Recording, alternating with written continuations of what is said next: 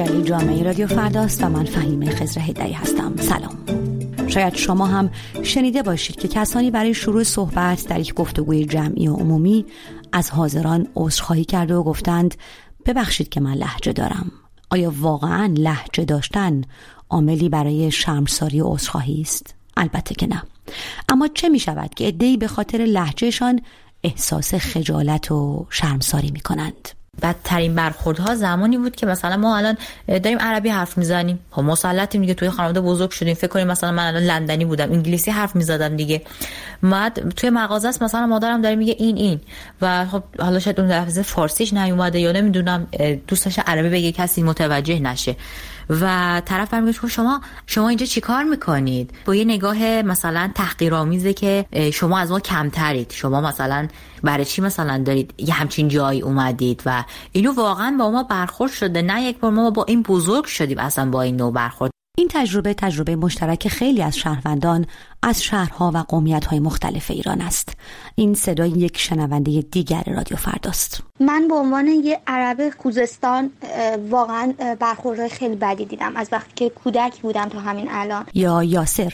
یاسر کرد است و تمام دوران نوجوانیش به خاطر داشتن لحجه کردی مسخره شده. 15 16 سال پیش وقتی برای اولین بار اومده بودیم تهران یعنی مهاجرت کرده بودیم با خانواده به تهران من کلاس اول راهنمایی بودم یعنی یه چیزی اولوش 12 سالم بود 11 سالم بود. و قبل از اون کردستان بودیم و کرد بودیم و همیشه حتی تو مدرسه کردی صحبت می‌کردیم. یعنی معلم مجبور بود از روی کتاب که می‌خونه به فارسی بعدش به کردی برامون توضیح بده که مثلا حالا هر درسی می بود مثلا فارسی می بود ریاضی می بود برامون به کردی توضیح می‌داد تا بفهمیم چی میگه در واقع. یعنی خیلی فارسی بلد نبودیم. تهران که اومدیم مهاجرت خانواده یعنی هیچ وقت آرزو می‌کنم هیچ وقت بر نگردم به اون ماجراها. چون من که کلا فارسی بلد نبودم بعد همون یه ذره فارسی هم که بلد بودم ترکیب بود با یک عالم لحجه کردی قلیز و خب من هیچ وقت مواجه نشده بودم با این موضوع که یک نفر رو به خاطر حالا اون مدلی که صحبت می‌کنن مثلا مسخره کنن. ولی تو تهران قشنگ من با این موضوع مواجه شدم و خیلی سخت بود. این در حد و اندازه بود که هر روز من تو مدرسه دعوا می‌کردم و حتی معلم ها هم یادمه که اونا هم کارو می‌کردن. یعنی صرفا هم کلاسی ها یا هم مدرسه ها نبودن. اگه من داشتم یه چیزی رو می‌گفتم و به لحجه می‌گفتم یا نمی‌تونستم فارسیشو خوب ادا کنم اونا مسخره می‌کردن. زبان هر قوم ویژگی ها و ساختار مخصوص خودش را دارد. جایی که فعل و فائل را میآوریم شیوهی که با آن ترکیب های وصفی می‌سازیم مکس ها اصطلاحات خاص و بومی همه اینها تابلوی رنگارنگی از زیبایی های زبان و کلمات خلق می کنند با این حال حتی جابجا جا گفتن افعال هم در تجربه بسیاری از شهروندان از قومیت های مختلف با مسخره شدن و آزار دیدن همراه است. مسئله که برای من بود این بود که من یه سری فعلا رو جابجا جا می‌گفتم. یا اصلا فعل دیگه رو برای یه سری جمله ها استفاده می‌کردم. دلیلش هم این بود که من توی ذهن خودم اون فعل لوری رو ترجمه می‌کردم در زبان خودم به زبان فارسی. بعد خب بقیه مثلا می‌گفتن که نه این اینجوری به کار نمیره. برای مثال مثلا بهتون بگم مثلا ما در زبان لوری هیچ وقت نمی‌گفتیم بریم تو آب. ما می‌گفتیم به زبان ما بفتیم دو او یعنی بیفتیم تو آب. خب؟ ولی خب هیچ وقت در زبان فارسی کسی نمیگه بریم بیفتیم تو آب. میگن بریم توی آب بریم توی استخر. یا ما هیچ وقت نمی‌گفتیم با فلانی دعوا کردم.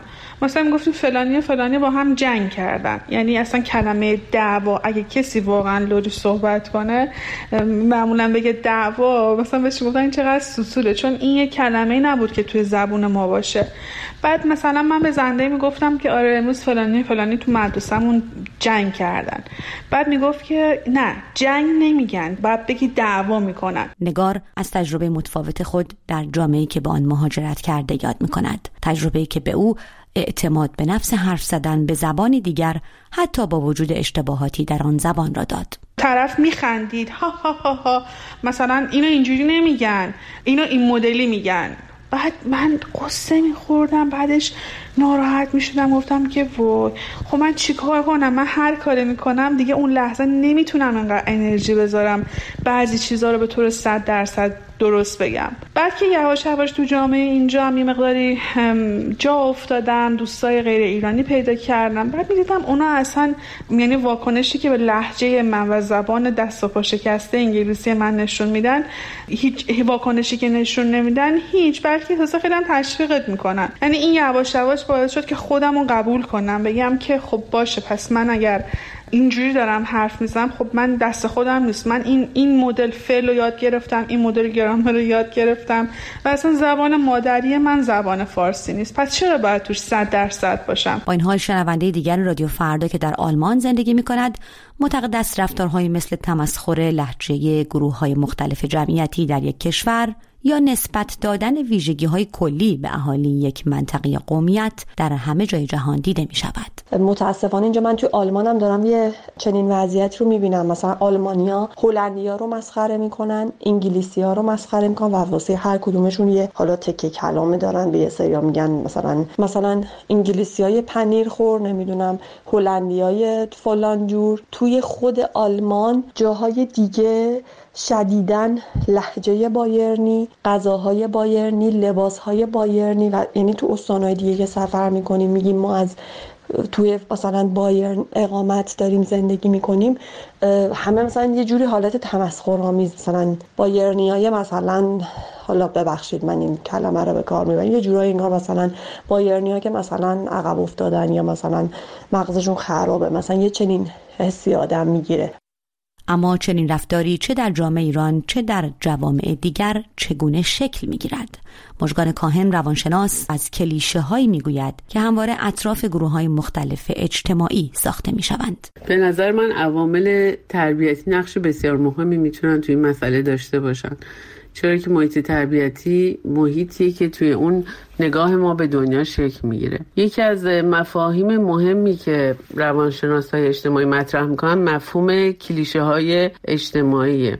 در حقیقت کلیشه ها یه باورهای اجتماعی هن که به یک گروه اجتماعی خصوصیت خاصی رو نسبت میدن. یعنی این تصور به ما میدن که صرف تعلق داشتن به یک گروه خاص باعث میشه فرد فلان خصوصیات رو داشته باشه. که متاسفانه اغلب هم این خصوصیات منفی و با واقعیت همخونی ندارن. خانم کاهن بر اهمیت دوران کودکی تاکید می کند متاسفانه بچه ها اونا رو خیلی زود یاد می‌گیرن و از کوچیکی کلیشه های اجتماعی رو توی گفتگو و قضاوت های آدم بزرگا مشاهده می‌کنن و اونا رو درونی می‌کنن. در حقیقت نقشی که این کلیشه ها بازی می‌کنن اینه که فرد بدون اینکه طرف مقابل بشناسه ذهنیتی از این شخص پیدا می‌کنه. یعنی یه خصوصیات مشترک رو به افراد این گروه نسبت میده. این باورهای غالبی در مورد بسیاری از اقلیت های ملی مذهبی و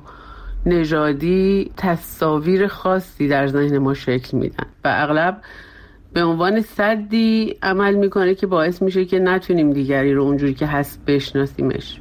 چرا که در بسیاری موارد این کلیشه ها استدلال گریزن و با تعصب همراه هستند. تقریبا در تمامی زبانهای جهان گروههایی با لحجه های گوناگون وجود دارند. کاربران یک زبان می توانند با تفاوتهایی در سطح آوایی و سطح واژگان سخن بگویند و همین تفاوتها زیبایی های جامعه و زبان و هنر و ادبیات را خلق می کند.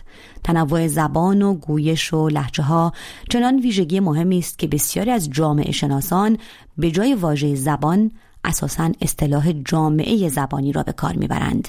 گروهی از مردم که گمان می کنند به زبانی یکسان سخن می‌گویند و در رفت و آمد میان این جامعه هاست که زبانها و شهروندان رشد می کنند و می شکفند. من فهیم خزره هستم. ممنون که این هفته هم با مجله جامعه رادیو فردا همراه بودید. خدا نگهدار.